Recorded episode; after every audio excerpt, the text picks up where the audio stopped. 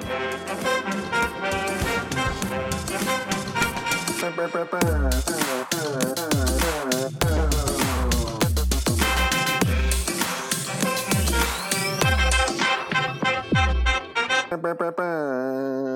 everybody, welcome to another week of the Soccer Thread podcast. I'm Dan Schrader. I'm in Portland, Oregon. Uh, we got, I think we're going to have a lot of intros, so I'm not going to say anything about the weather, believe that or not. Uh, Ryan Palmer's in Portland, Oregon, Why are we gonna have so many intros? because we got so much to say. guests who are about to come on this pod right now that we don't know It's about. like, who's the surprise guest? Yeah, I, Lots. I feel rushed in my intro. I, uh, actually, Jose Mourinho No, no, has no. entered the chat. I, need, I need to get this. We need to get this move, moving because I got the uh, Spurs game um, recorded, so I'm ready to watch. I, and but I did, I did just see the goal. So, um, let's, A goal. Let's a goal. Uh, well, that's the goal. Uh, Park the At least uh, of the game so far. Um, yeah. So let's let's get this rolling. I was just trying to, uh, you know, get out of the way for you guys. Leave the, leave the space for the content creators. You know, Yeah, a true I'm not setup, trying to rush you. A true setup man, the Mesut Uh-huh, Ozil of the pod. if you will, buried in Turkey somewhere. Uh, Mike Samuelson's in Minneapolis. Yep, still still bitter about you know my my loss. Uh, this was uh, last week's podcast. For those of you who made it through, uh, was the podcast that, ironically, despite being our longest podcast ever, is the one that my wife has listened to the most. She was a big fan of Yogesh. Uh, was embarrassed by my performance, uh, and I'm still What? bitter. I still think that those those uh, you know we need to rescore the categories. First round needs to be worth 50 points each. Uh, and then after that, you know, one point per None. correct answer or something. Uh, I but I still did have a lot of fun. you- Mike, we literally. I think you came out of that looking the best. Yeah, we talked about this on the pod that you were the MVP of that pod. guys, guys, you play to win the game, okay? Oh, you don't just you're play right, to play it. You're you right. don't just play it to come out looking the best. Fair. you start telling me it doesn't matter, then retire. Mike, did you get your loser's tattoo yet? Uh, no, not yet. Okay. Well, that well, this Philadelphia. Union snake is going to We'll, look. we'll great post it on your Twitter. I, I will not be getting the Philadelphia Union snake, which is the don't tread on me snake. So, sorry, Colin. no, different snake. Oh. different We're, snake. we're going to have to Uh, you're it getting a the mascot version. Fang the mascot. Can we? Uh, can Okay, we s- Can, I, I will get a mascot tattoo. can we stop talking about snakes? Just And yeah, whenever you're around Palmer, you'll pull it out and he'll, he'll run away. Uh, Colin, Sw- Colin Smith is in Swampscott. Colin Swampscott. Hey, I so this week I'm coming to you with a recipe. It's a recipe for dads, and it's because you're when you have children, uh, you probably order really boring pizza now. Your kids they just want cheese pizza, you know. So uh, I've figured out how to take cheese pizza and make it really tasty, and that is grandma sauce. If you're not hooked on grandma sauce at this point, uh, first of all, you don't know super producer Cliff that well. He definitely got me hooked uh, when we were in, in our Philadelphia days. Um, but just an, this grandma sauce is Szechuan, uh, spicy, chili crisp oil stuff. You just spread that on the on the top of your cheese pizza, and it's it tastes gourmet, fatty, spicy, uh, and not boring. Any pizza is suddenly good pizza. Sounds amazing. I just That's had three tip. slices. I'm ready to go. I'm, I'm ready to pod. That's lovely stuff. Uh, we should. Last week we did this um, trivia podcast with Yogesh from uh, Recreational Thinking Podcast, which was awesome. If you haven't listened to it, uh, it's probably our best podcast, so you should go back. The, the one that we did not organize and had nothing to do with the content for. Our best Um, ever, easily. Yeah. That's yeah. It's so it's go back and check that one out. It's out. also hundred percent the the most feedback I've gotten on any podcast. We've done this for 225 episodes, and I've had more text messages about that particular podcast. Than Oh, tell us probably more. All of the all of the 225 episodes uh, that we've previously recorded. So Can you What kind of can feedback you are you reveal getting? any Yeah. of the content? just that uh, it was really fun. Um, for some reason, people were impressed by us. I don't know why. Uh, I was impressed by Mike. No one said they were impressed by me. um, probably because 'cause I they- drank too much. It's because they couldn't see you on the Zoom. They can only hear That's you. right. Well, I, I warned them early. Um, yeah, it was it was just great fun. It was uh, definitely a highlight of uh, of our podcasting history. So For sure. Yep. And Um, simultaneously, Yogesh's worst episode ever. It it was so fun that it made me wish I knew anything about anything else so that we could request another episode on another Oh. topic cuz I cuz if there was anything else I'd be like, "Hey, we should do the next one on uh Yeah, but our level on, on other thing other things is like if that was soccer Jeopardy, we'd have to be on kids Jeopardy is the only other one. We we need like Katie level Yeah. trivia. Sure. Um, it was good. I think Yogesh actually had a really good time too, so uh, we can feel good about that. Um, definitely different than his usual podcast, uh, but uh, like you said, yeah. That was Lo- me. the Lower- quiz lower community is a big tent. At some, It's a big tent, and I, at some point, he was like, "Yeah, usually my, my podcast is a little bit more highbrow, or like the listeners are like more highbrow." The unsaid thing was, "You guys have really brought down the quality," this is which is absolutely when we fair didn't know any. English composers, he was like, "So the big three English composers that I figured you would know." We were like, mm, "Yeah, Trent, Roy, Trent Reznor, John Williams, and we we couldn't think of the third. Bono. Reznor, Bono. Noel Gallagher." Um, he.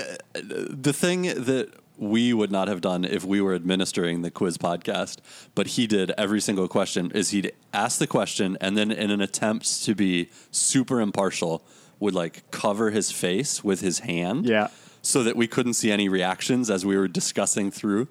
Um, which like I, I totally get because he's super serious and the people he usually has on his podcast super serious. So like any kind of reactionary uh, hints Yeah. would be you know frowned upon. I'm sure. But for us, I was like, I want to see his reactions. Come yeah. on, this is fun. Like, You're like, I'm gonna make jokes for 30 seconds and then I'm gonna guess. Yeah. So yeah, exactly. Just get in on the jokes because you're not gonna love this guess. Like, yeah, at least let me see you laughing. All I want to see is the laugh. There was The, also a lot of a lot of answers where he was just like, "All right, guys, like, can you lock something in so we can move on because I'm, I'm getting tired of this this silly banter." You're getting further away. So it just was I uh, the I, I think I'm I think super producer Cliff was texting us about this the other day. Uh, but I think the phrase was um, I imagine the listeners of of Yogesh's podcast um, have champagne taste, but they got uh, Taco Bell skill in in our uh, episode. That's right. Oh man, so that was great. Anyway, go check out last week's episode here, and Yogesh will have that on his feed um, eventually. Although he's organized and has episodes recorded and backlogged and ready for continual release, so I'm not sure when it comes out on his feed, but you can check ours out. Um, and This go will check out probably be the censored thinking. version too. Oh, yeah, that's uh, I'm sure true. I think he'll also dub over um, small factual mistakes we've made because any factual mistake he gets he likes to correct. So he pops in uh, f- with an omnipotent voice to say that actually Just- the bucky-ball is the same Just as make- a soccer just ball. making more work for him. That's great. Oh my Fantastic. god, yeah. Yeah, a lot of things were not factual. You should just do talked it the about. other way around for us. Actually, what Palmer said is true. Uh, anyway, so that was amazing. We had so much fun. Uh, Yogesh, if you happen to be listening to our podcast, thank you so much again. Um, that's the only intro I had. Emails, Michael. Yeah, back to our regularly scheduled program. Uh, and this That's first right. email is a doozy. Normally, you know, I kind of paraphrase emails. I don't read them out word for word, but every once in a while we get an email that's so good, so critical to the understanding of this podcast and the world, the small, small worlds we've created, that I have to try and read it out word for word best I can. Uh, so this email is from Vincent Orozco, not Raymond Orozco, Vincent Orozco. The email is titled Vincent, Ray's twin brother. The email reads as such. I don't know how to describe my twin brother Ray as a player in adult league. Maybe you guys can discuss and come up with. Sorry, let me just jump in and say there's also no punctuation here in this email, so I'm going to try and add punctuation as best I can, but uh, you know, I think you shouldn't. I think you should read it straight through one breath. All right, I'll try to do that. Uh, okay. Uh, so you guys can discuss and come up with it. I'm his twin brother. I joined the league that was 12 weeks long. I couldn't make the second game, so I asked Ray to play for me. The following week, when I played after the game, a guy made a comment, You're a little off tonight. It kind of puzzled me, so I asked my brother, How did you do when you played? And he just replied, Well, I scored four goals. I told him, You could have told me that. I don't think it would have made a difference, but for the rest of the season, I had to come up with excuses why they played, why I played so terribly. Uh, like the start of the game was too late, or I was hungover. I'm glad the season ended because I was running out of excuses. Um, so I mean, That's so that's good. just incredible. Uh, so good. I, I'll, he also I like the fo- idea that there is only a tiny window between being hungover at like 3 p.m. and the game being too starts late at too like late. 5 p.m. There's like a very small window. Yeah, he's always yeah he's always uh, hungover for the threes. The 3 p.m. starts, but then there's a 3:30 start, and he's like, "Guys, it's too late. We can't start too late." 312. That's my. Wow. I mean, he's got some questions in here, but before I get to them, like, Raymond's got a twin brother. I mean, Oh, incredible stuff. amazing. All this time, Raymond, we thought we knew you. It, it was amazing to, to find that out. Uh, which yeah, just makes me want to know all the uh, go back through Ray- all of Raymond's old emails and run them by his twin brother and be like, "You you co-signing this one or Yep. what about this one?" There's there's there's more on the interaction between these two and uh, cases Yeah. of mistaken identity coming up later in the pod. Um, but from Vincent, he says, "Question for you guys: What excuses did you come up with for for poor play?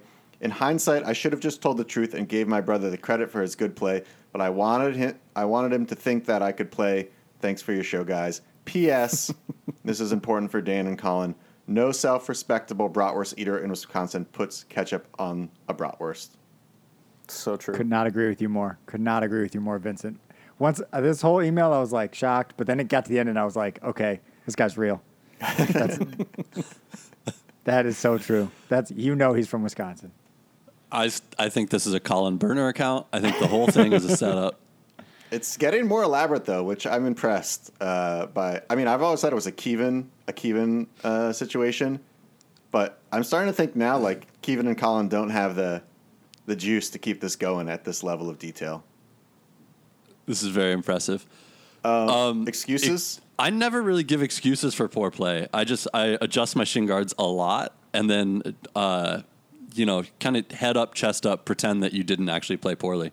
Just if you don't admit it to anybody, nobody else is going to say anything to you. Oh, Ooh, I, I- I, go the other way. I go, oh, I'm very disappointed with myself. I'm, you know, like if you miss if you miss it, uh, you just act like you usually make that. That Guys, chance. But This is but do you? But there's data then. There's data to back that up. They're like, no, you don't usually make that. Why are you upset? I have I have zero excuse. I don't need an excuse. Uh, the excuse is I suck. You guys Yeah. asked me to be here. That's on you. You know what you were getting when you asked me. that's right. So this is obviously, and also uh, this particular player, uh, because I believe uh, Vincent was asking um, for the name of this style of player, and this is the body snatcher. Um, really good one week, and then he gets body snatched either one way or the other. So uh, this would Oh, be the that's body so snatcher. good. I, d- I was when, he- when I read this. Also, I uh, just now actually I thought of there was a time when I, I played in a seven on seven league uh, in Philadelphia where only one guy had like played with me before, and then invited me to come play on this other team. And the first week they were like, I never play forward, right? Because I'm bad. And they were like, nobody here plays forward. Our guy's normally gone. You want to play up top? And I had a great a day where just like you know not through any skill of my own. I wasn't like dribbling past people, but I just like everything kind of fell my way, and I scored a bunch of goals. Yeah, you got and snatched. then Nice. and, and then and everyone on that team was like, "Well, he get, next week. Well, Colin should play up top," and I was always like, "Uh, uh. um, I mean, I will, I'm gonna be but found out. y- I, have I've seen myself play like 300 games. That was my best one, so it's just not going to be that great. But yeah, definitely Yeah. for all those other guys on that team, I was 100% body snatched from for the rest of the season. Yeah. So if we're kind of going back, I missed the pod where you guys did the men's league uh, arch- archetypes. there's one that I really think needs to be discussed that you guys missed, and that is the ref buddy, the guy in the league who's like. Hey, like so, I played men's league in Madison when I was going to school there, and uh, Raj was like the ref that was he, you know, he'd do five games back to back to Yeah, back yeah, to yeah, back to back on a Sunday. So it was always just Raj was the ref, and we had this guy on our team who was like just best buds with like never Like off, it's a center off the midfielder. field buds.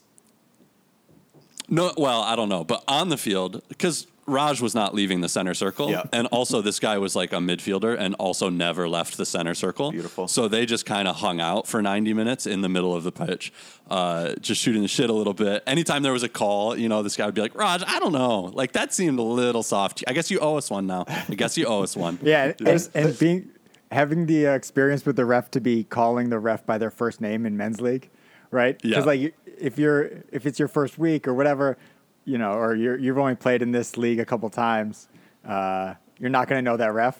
But if you played in this league three years, then you're like, oh, I know the refs, and this one's like this, and this one's like this, the one you can talk to. That's Yeah, that, that's yeah. good to have that Yeah. old head.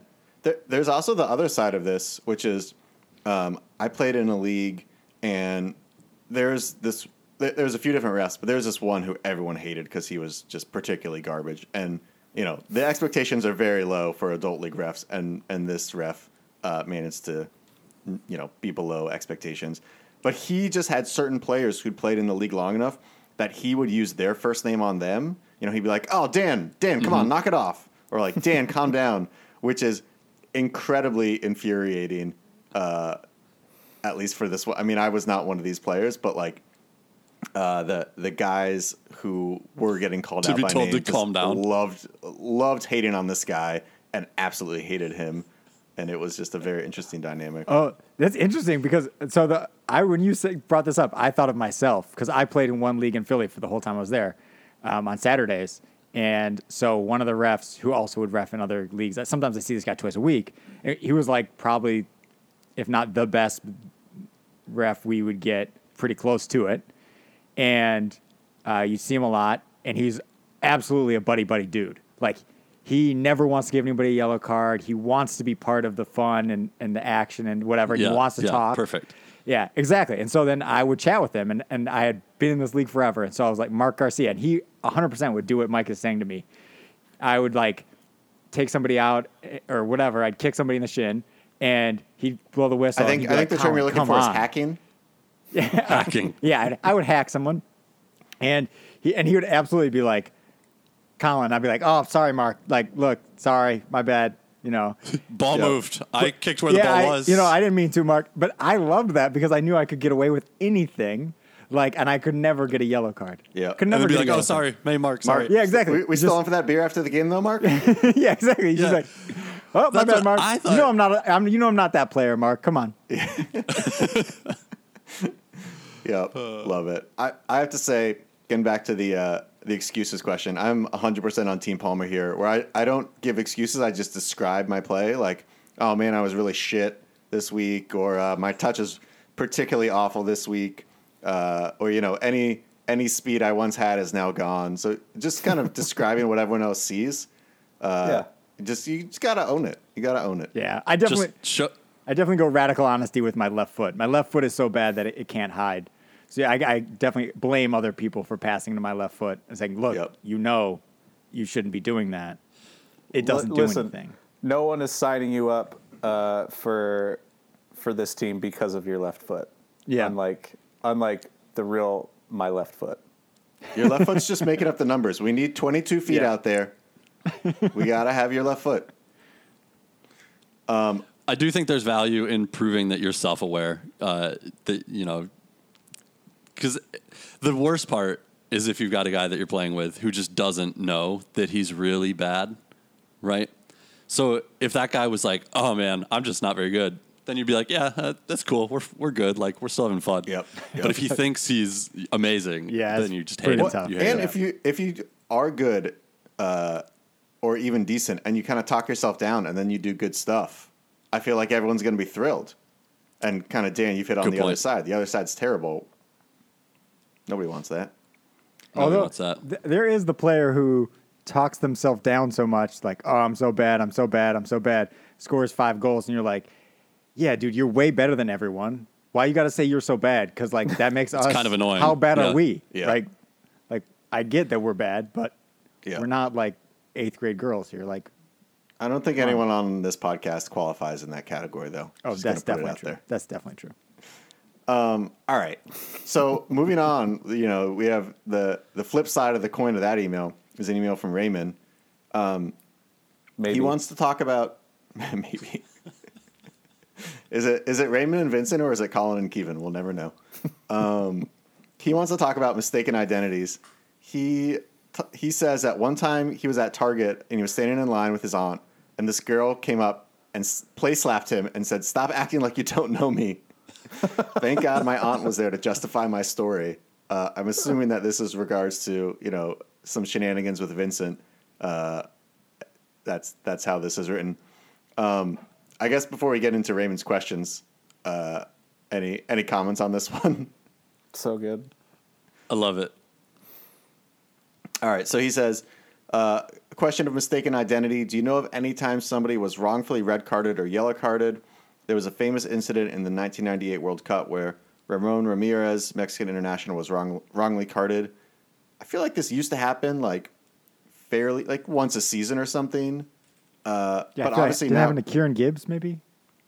yeah, could. could yeah, be. I feel like it happened recently in like some lower level uh, leagues in England where, like, maybe a guy got two yellow cards and he. Ro- Oh, there was a like, the- recent three yellow cards too. Yeah. yeah, there was I like love yeah, a three and, yellow cards. Uh, he maybe the ref wrote the wrong number down, and then the the guy with that number got a yellow card, and he ended up getting a red card, and Yeah. uh, yeah, this I think this happens more frequently than than we would than it probably should. yeah, yeah. See, if Mark Garcia knows your name though, he's not going to get it wrong. That's what I'm saying. You can't you can't switch jerseys at halftime with Mark if he knows that you're Colin. Like Colin, go put it back on number two. Come on. I'm not gonna I'm not gonna give you a red, Colin. Okay, just put back your jersey. That's also the thing that the ref buddy is so good for is when a guy on your team is using the player card of somebody else because they don't have their own. That the ref buddy is the guy that's handing the player cards to the ref before the game and being like, "Here you go, they're all in there. You trust me, right? Uh, like we're good. We're on the level." Yeah, I mean, unfortunately with VAR, I just feel like this is this is a dying a dying thing at least at the at the top levels of the game. You can Yeah. still definitely have it on Sundays at, at your pub league or whatever.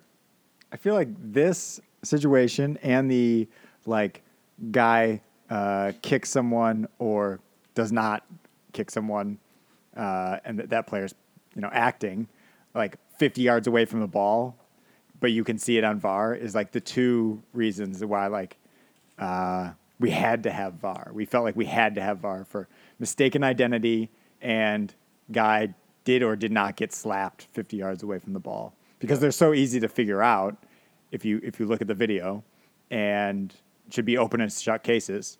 Um, and they were it was so easy for all the fans to see, right? Like all, all of us watching at home were like, you see the re- uh, replay five seconds later, and you're like, it wasn't Gibbs who made that tackle. It was whoever, Theo Walcott, and he should be the one sent off. Why is the wrong guy getting sent off? We can Yeah. we could all fix that. Everyone in the stadium knows it. The ref is just can't go back on his thing now because he can't go see the video. Right. Um, Yeah, so that was the reason to have VAR, but you know VAR's broken and terrible now. Yeah, mostly for offsides though. Yeah, Right. mostly for offside. All right. Next email is from Pedro. He says, I've been out of high school uh, and I'm seeing a lot of people that I thought were promising footballers, but unfortunately they fell through the cracks due to lack of connections. This is unfortunately a reality with soccer in America, but regardless, my question of the week is Have you ever known someone who had the potential to become someone great, but unfortunately was in the wrong time in wrong place, preventing them from reaching that upper echelon? Not sure if this is restricted to just soccer or if we want to go to the the wider world, but um, I mean, what a great question. This is this is a good question, but I I mean, it's really so.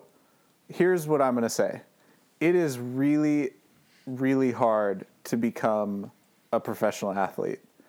And the professional athletes that play, you know, whatever their game is, um, are really, really, really good.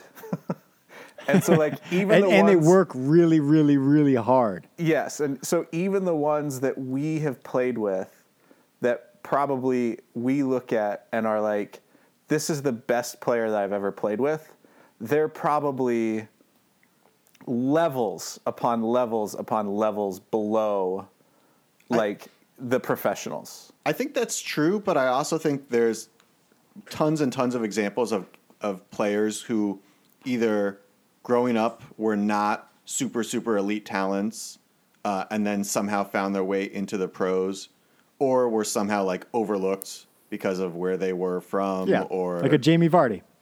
Sure, exactly. So like there's I, I don't think it's necessarily like, well, if you're not the best 15 year old soccer player, you have no chance of being a pro.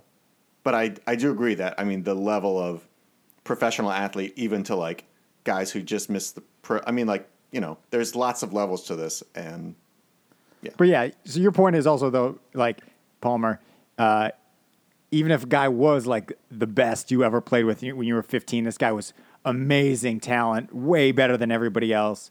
He could play with 20 year olds when he was 15. That doesn't actually mean that he's going to end up being a big pro or good pro, even if he had every opportunity, even if he had ev- the right time in the right place. Like, I mean, uh, we see this literally with. Um, like the developmental academies, right? I- I mean, this is true in England, but uh, you know, being an American, my example is going to be from the Philadelphia Union. But Zach Pfeffer was the first uh, homegrown player signed by the Union.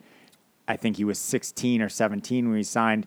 Was getting first team minutes at 16, 17. Was out of soccer by 20 or 21. So like he just didn't develop. He did. He was slow as a 16 year old he got slower. You know, he, he is he never grew, he like that was his as good as he got, kind of. Even though he was working his ass off to get better, right? Um, so it's it's hard to say if you're going to pick guys who are from your childhood that they could have been pros if they hadn't X Y Z. I do think. I mean, there are two sides of this, and the first is what you guys are talking about. That um, even the best person that you've ever played with is levels below what the worst professional probably is. Yeah. And that's not to say they couldn't develop, right? But you guys, the other side of this is absolutely life is just like sliding doors, and you know. You happen to get some coach when you're 15 who happens to know a guy who gives you some exposure, and that second coach um, helps you understand some tactical thing that just like opens up your mind to how the game works, and then like who know like, but that's not just soccer. Like Mike was saying, like a broader broader thing. Like how do we all end up where we are? It's just a series of moments that you, you travel through life, and Yeah. here we are, right? Like The so, who knows what it takes? t- I mean, it's like uh, yeah, exactly. You just it's all sliding doors. So Yeah. a hundred percent. Also, uh, what prevents people from doing things is like just chance. Like Yeah. every step you take is just a roll of the dice, see what happens. I, Yeah. I've also and like I've I have also thought about this and like the if you think about you know as a uh, as a teacher you you come across a lot of students where they're like I want to become a, a professional basketball player or football is the thing that I want to play and it's it's like that's great. I think that's a, that's fantastic. But the the population size of bas- professional basketball players, NBA players, uh, the population size of football players, right? There, that is a tiny, tiny, tiny portion of the population uh, that actually does this. So like uh, sliding doors, yes, but also like you have to be an insane talent. And I, I think that like I don't know if if we properly understand like how good uh, some of these players are, right? Like we look at like the lower levels of I mean I think we do, but uh, I think we look at the No, lower levels of England and we're like, "Oh, we could we could play there." And then it's like, "No." I, I wonder how much like of it is so good. is talent though versus like commitment and belief and work, especially at especially at the lower levels, but also at the top levels. Is like you've got so many guys who are playing professional sports, uh, who are, you know, probably not all that much better than guys who are playing either like a level two down or who just quit because, you know, of X, Y, and Z reason. And so I think a big part of it is like, you know, every probably every professional athlete at some point got that speech of like, you know, it's really hard to be a pro. Like, make sure you do all this other stuff, and just being like, fuck you. I'm gonna do this. I'm gonna work really hard. I believe in myself. I'm the greatest. And so I think, you know, obviously there's a lot of talent required to be a professional athlete, um, but I think that's only part of it. I mean, again, we could also have like a long list of guys who were incredibly talented who never really made it at their professional sport because But of then- these other factors. I mean, there- there are all those things that you do personally control. And then on top of that, there are all the things you don't control, like Mm-hmm. who happens to be the manager at the club when you come through. But uh, m- even more importantly than that, like, does that rough tackle that some bozo from wherever, right? He comes in, does your knee pop or does it stay? Yep. Right? Like every single one of those, if you break your leg, that's not your fault, but you're done. Like that's it. Yeah. So there's still Yeah. like Yeah. you can you can absolutely be the 100% the most talented, most committed, most dedicated, most professional, and it can still like it's still a roll of the dice. Yeah, was I mean, your, I think was your twin brother playing for you during that one game? I think when I thought about this question, maybe it's not. Uh, yeah, I think I'm thinking about this right um, because it's it's written someone who had the potential to become someone great. It like made me think about people I played with growing up or in high school, and I think when I think about those people, the people who went. So I think if you want to become professional in America, you at the high school level, you should be good enough that you're getting D1 uh, scholarship offers. Like you can become a professional from some other path, D2 or whatever, and you can also obviously for soccer not go play in college. You can go play in an academy, but if you're not getting D1 scholarship offers, you are not good enough to be probably to become a professional. And the guys who I played with, who in any sport got D1 scholarship offers versus the guys who did not, the big, I think, difference was the commitment dedication piece, not how talented they were. Um, like, Kevin will probably know who I'm referencing in these situations, but a good friend of mine and Kevin's is a very talented pl- person in many, many, many sports, and uh, certainly, to my estimation, like uh, has the um, physical gifts to be a D1 athlete, but just didn't really pick a sport. Could have been one or two or three sports. Didn't really pick one. Ate like crap. Never, you know, p- practiced ever outside of practice except like whatever, fucking around in the alley, right? And then there's another person who uh, you know was like eating all the right stuff as a eighth grader ninth grader 10th grader 11th grade like you know taking it way super seriously. And we were all like kind of like you're kind of a nut.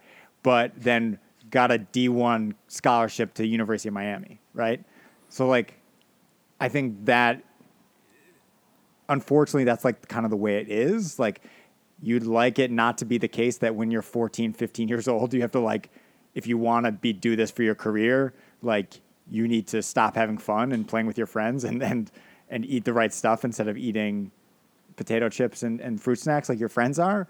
But like that's what your competition is going to do at that you know they're you're going to then be competing against guys who take it more seriously than you. And they're, they're going to be fitter on the field. They're going to be faster bigger stronger and you know they're going to have better results at the end of the day. Well, I think that you also kind of hit on the point about, at least in America, which I think uh, this is what, what Pedro is getting at, is that uh, it's not just about talent. Like talent, yes, obviously you have to be talented, but what what you're talking about, Colin, is is recruitment. What you're talking about is marketing and being able to ex- get exposure.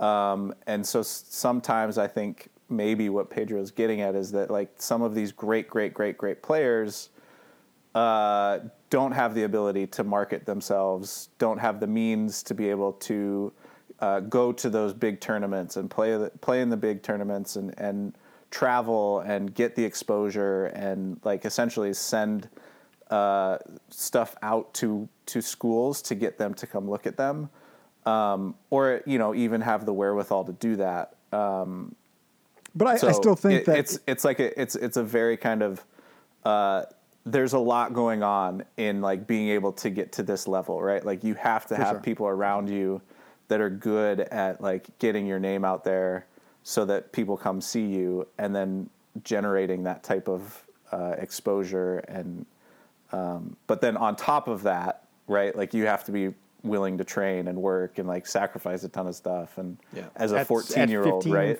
yeah, which Right. none of us were willing to do. yeah exactly and I'm not sure I really like would co-sign that for my own kid. You know, really, like, Right. do you really want to give up those years of your life to focus on something that, to your point, Palmer, probably is not going to be your profession at the end of the day?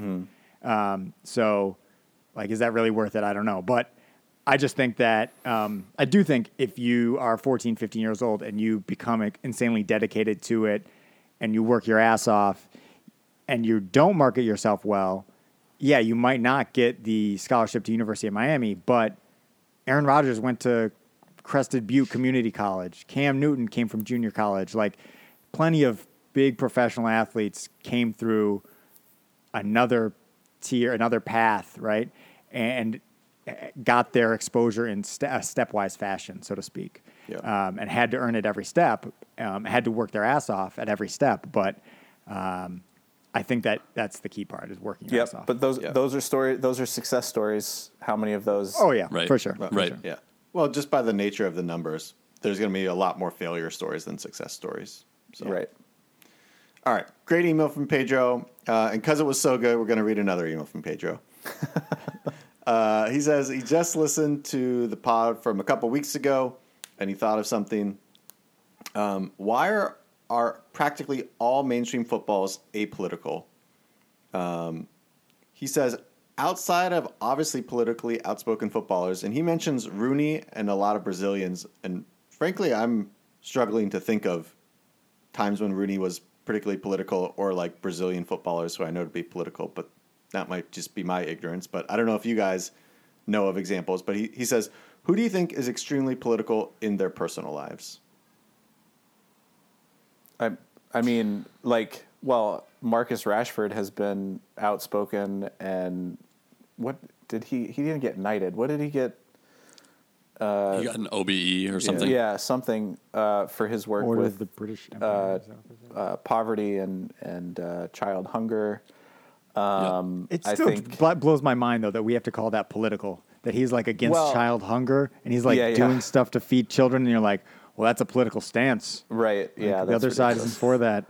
I think that um, I this gets on to like a little bit more of what Pedro's writing about, but I think we kind of project our own political leanings upon the players that we really like and hope that they that they say Yeah. these things, you Yeah, know? totally. And at the end of the day, like maybe they come out and they say something stupid a la Zlatan, although Mike knew Zlatan was Zlatan.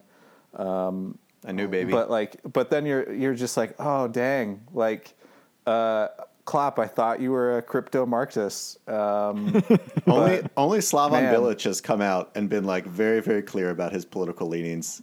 yeah, Uh, Paolo Di Canio also is pretty clear. Oh, about that's- it. yeah. true. The other side of the coin. yeah, on the other side, right? Exactly. Um, I mean, Weston, Yeah, I I- think, is the leader right now. Weston and Jozy on the U.S. men's national team. Yep. Yeah, I mean, I think to, Uh, Go ahead, Mike. Romario was uh, the Brazilian House of Deputies on behalf of the Brazilian Socialist Party. Oh, so yeah. there's a Brazilian for you. that's true. Good. I'm now just Googling political footballers so that we have something to talk about now. Yeah, George Weah, I believe, is the president of Liberia. so that that counts. That counts. I, I think though also like Brian Clough was a committed socialist. love it, love it. I think though to your point, Palmer, like is what Rashford's doing political? Like I think everything is political in a certain sense, right? So even even though an issue like child hunger should be, you know, everyone should be universally committed to eradicating it, that's clearly not the case. So, you know, t- yeah, I think maybe that maybe another way to phrase Pedro's question is like, which uh, soccer players or people in the soccer world are most outspoken on issues not related to the game. Yeah, And like Raheem Sterling definitely comes to mind uh, recently as another one. I think like Juan Mata started, I think, a charity or some organization where where footballers donate like a certain percentage of their salary Yeah, to yeah. Um, to nonprofits or something. I mean, I I think that the also the sad part is is that, you know, this is this is a profession for them as well, and so they need to set themselves up, and again market themselves. And part of that marketing is is maybe not trying to you know. Uh, what what's the famous Michael Jordan quote? Uh, Republicans, Republicans buy Nikes too. Yeah. and I, you know I I hate to say it, but like it that it's a capitalistic like view, and you know you have to be able to um, you know make a living. So I, maybe that's why they're they tend to be a little bit more quiet as well.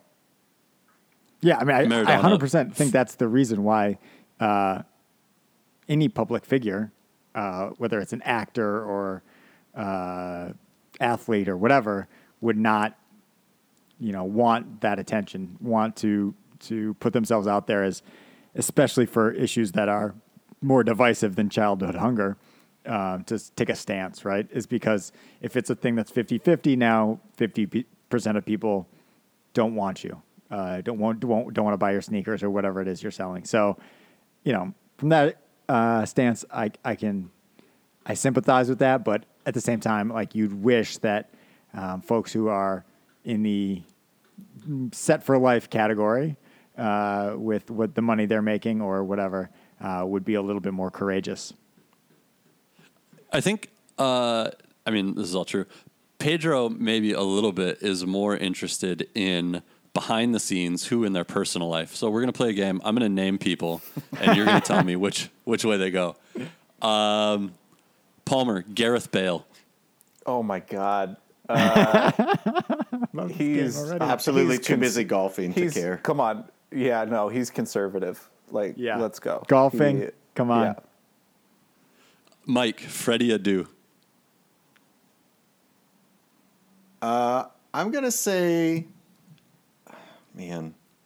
I mean, I'm just gonna say everyone's conservative basically, unless they've come out and said otherwise. And I don't know if Freddie has said otherwise. So, I, I think this is kind of a a BS question where like if you're, I mean, Freddie doesn't really have a a, a platform anymore, but like if you have a platform as a professional soccer player, or professional athlete, and you're like not using it, but you're like doing things behind the scenes. I mean, that's that's better than nothing, but it's also like I don't know. That doesn't really pass the smell Just test doing to the, just who did Freddie vote for? Did Freddie vote for Yeah. Trump Yeah. or did he vote Is he with for us or against us? Yeah. Man, who knows? I don't know. Maybe he didn't vote. God. Nice take. Hot nice take. Yeah. Uh, Colin, Tony Hibbert. Ooh, Tony Hibbert, working class socialist from Liverpool. He's like uh, Roger Bennett.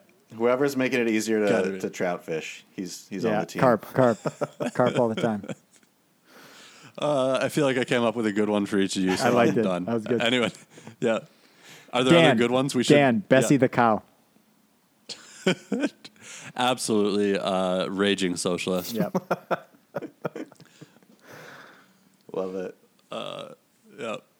Um, all right, that concludes the Pedro section of this week's podcast. I do. I, sorry, I don't know if any of you said this, but footballers, at least at the top, are um, generally quite wealthy and generally not very highly educated. So just check the demographics on that. Yeah, and I mean, how many have been how many have been accused of of tax fraud? It just makes me think that they're probably voting conservative, so they don't have to pay taxes. uh, next email is from Kevin. Uh, this is about uh, CP to God, who got his first start under Thomas Tuchel yesterday, in I think like ten games or something.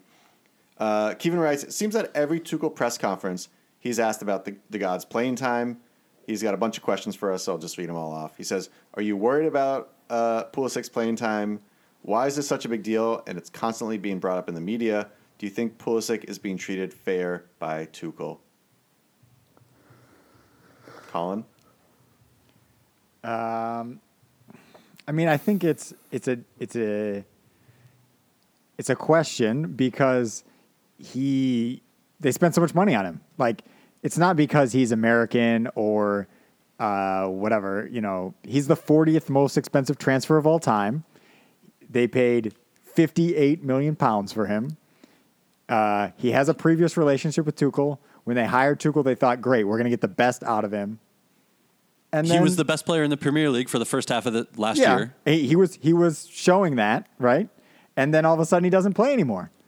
Uh, that's why they're just wha wha- what's happening with our expensive, uh, you know, toy we bought? Why is it in the garage? It's feeling warm in here. I feel like a, the the heat of a hot take from Palmer might be uh, upon us.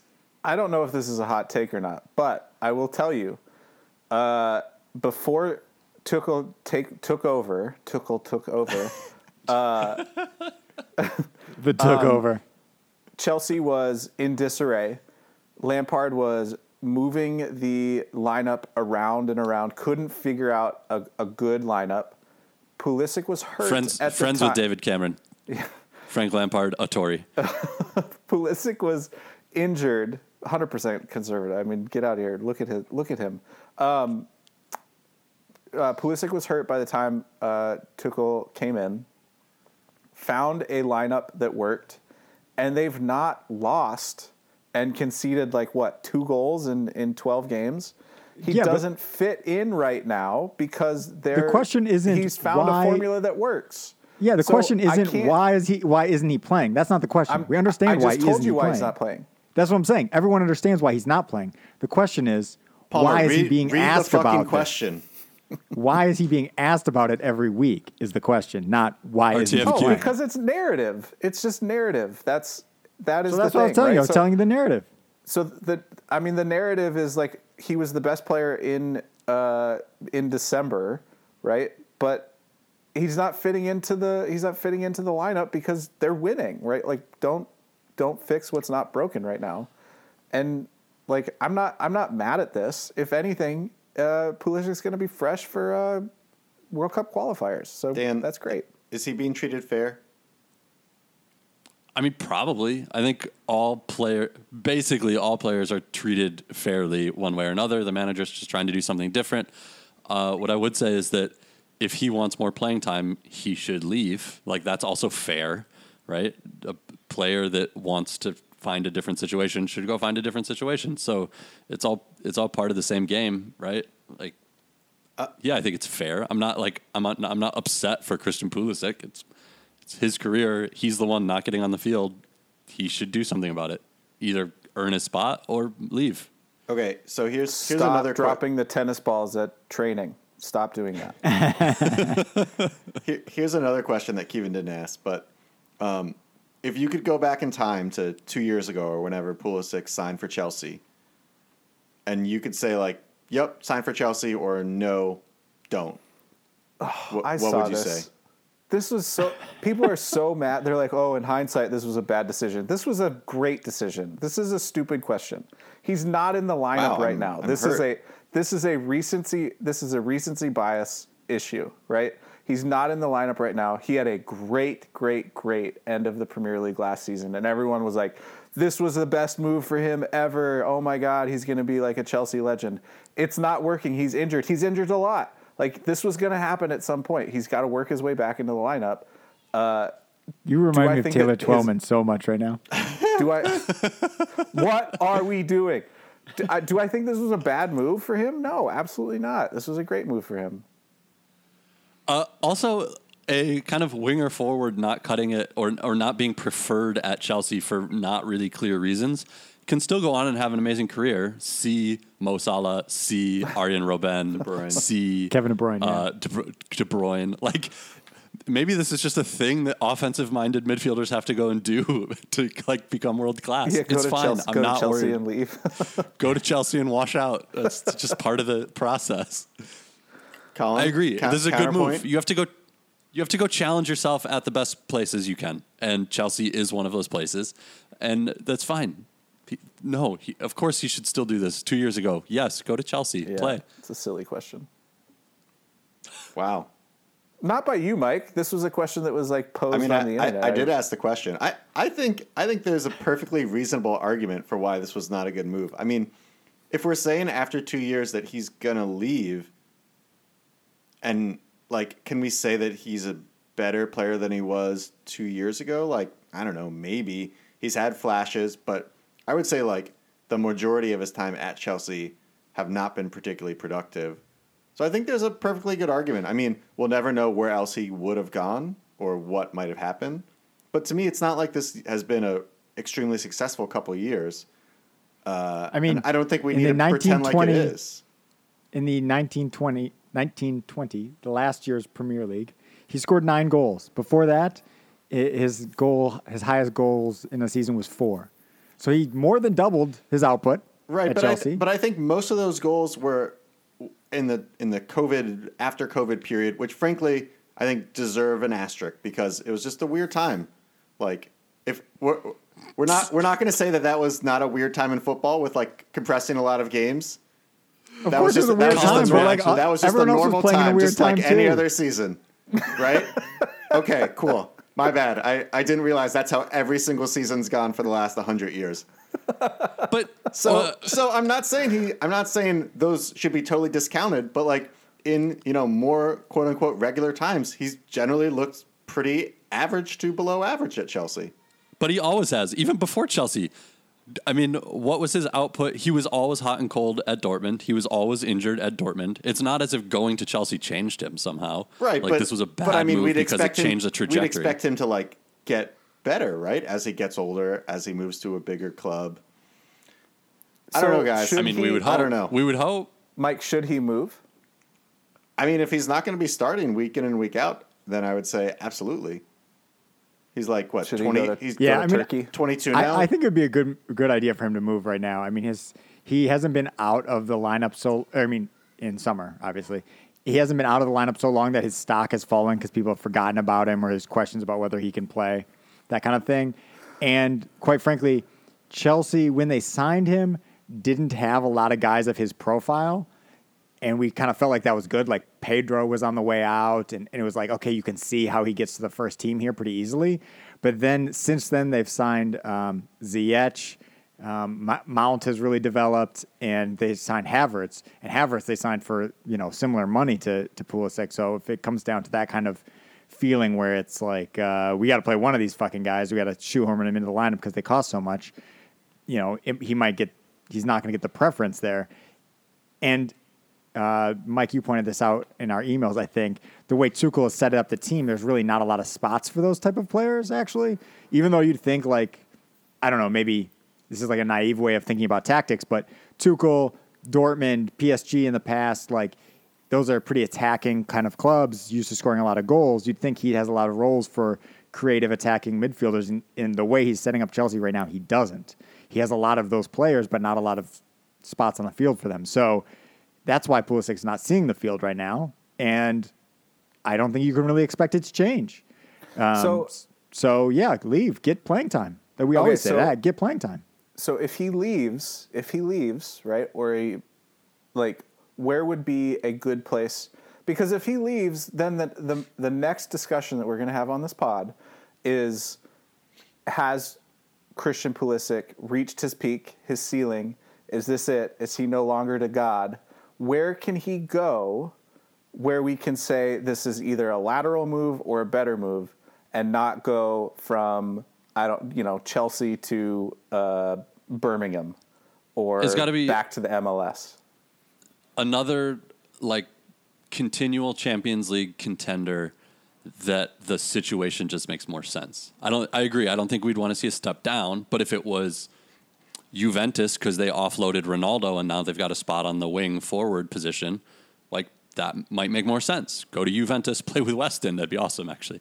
Uh, I was going to say, but it, it, it's, it's funny because I was going to say RB Leipzig, which would be Sure. Sure. another U.S. Uh, I would say, like, even if he pairing. goes to a, a club that is not like a Champions League club, like a, a top half in a top five league, uh, and does really well there, like, if he goes to, I don't know, like a, a team at the level of like West Ham or or your beloved Everton, Colin, and scores like 10 goals, like, great. Just be a 10 goal scorer in a top five league. That's great. I mean, maybe it's not My- it's not the the highest of highs that we wanted for him, but like that's a huge progression to go into a top league and be a consistent performer. My concern about that is that those teams are more likely to set up fairly defensively in more of their games. And I don't think Pulisic.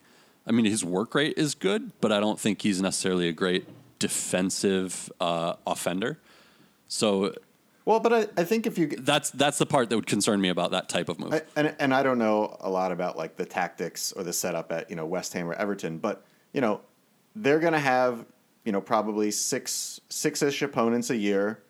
Uh, you know the the big six where they set up very defensively, and then all the other games they're probably setting up either you know to very much win or they're setting up for like a back and forth game, and and I think like that's okay for Pulisic. I wouldn't want him to go to you know a relegation contender, but I think I think there's a lot of opportunity for him to go somewhere else and and be successful.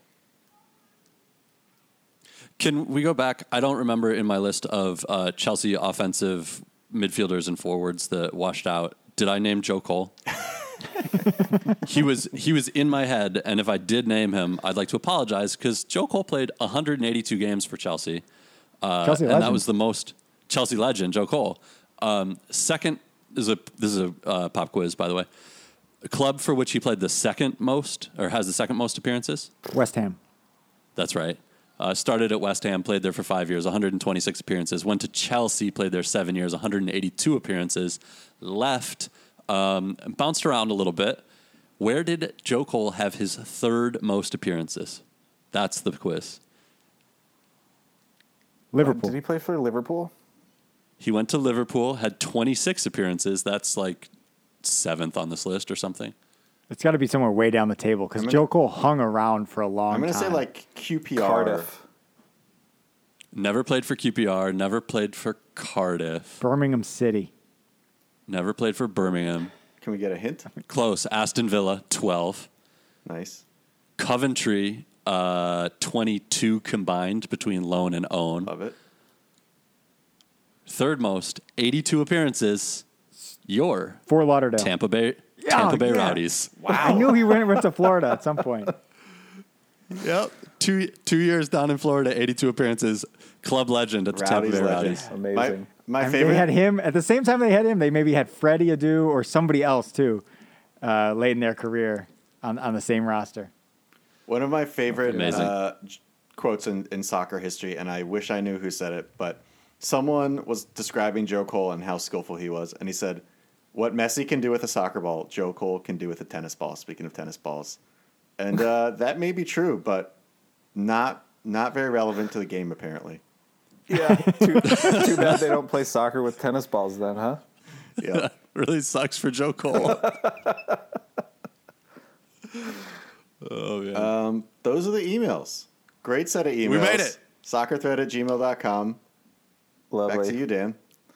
Thanks, thanks everybody for writing our run order.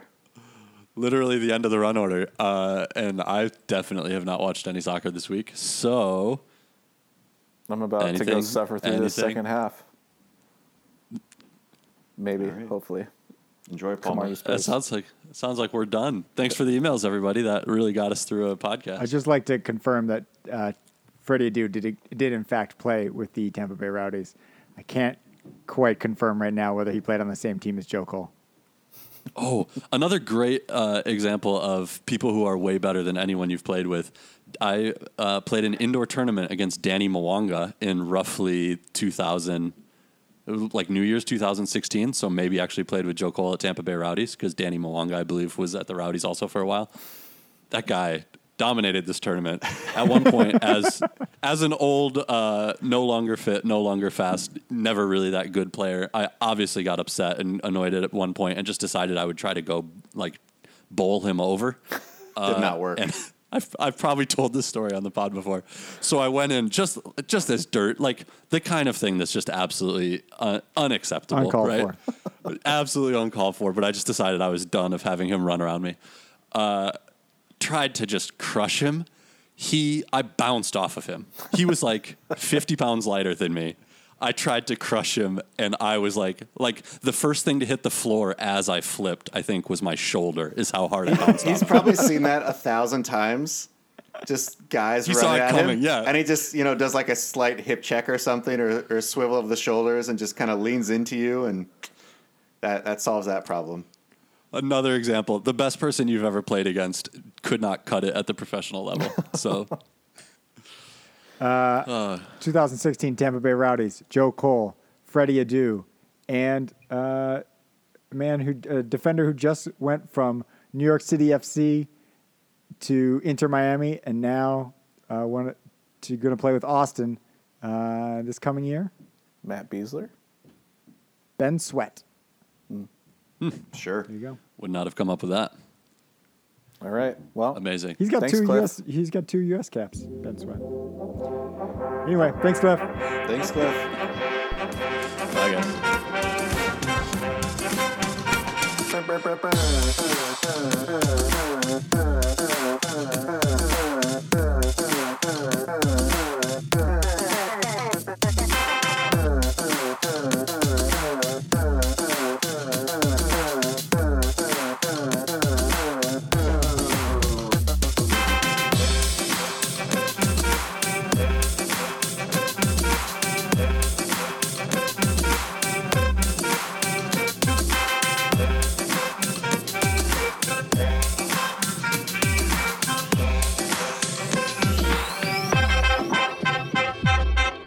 Ba-ba-ba.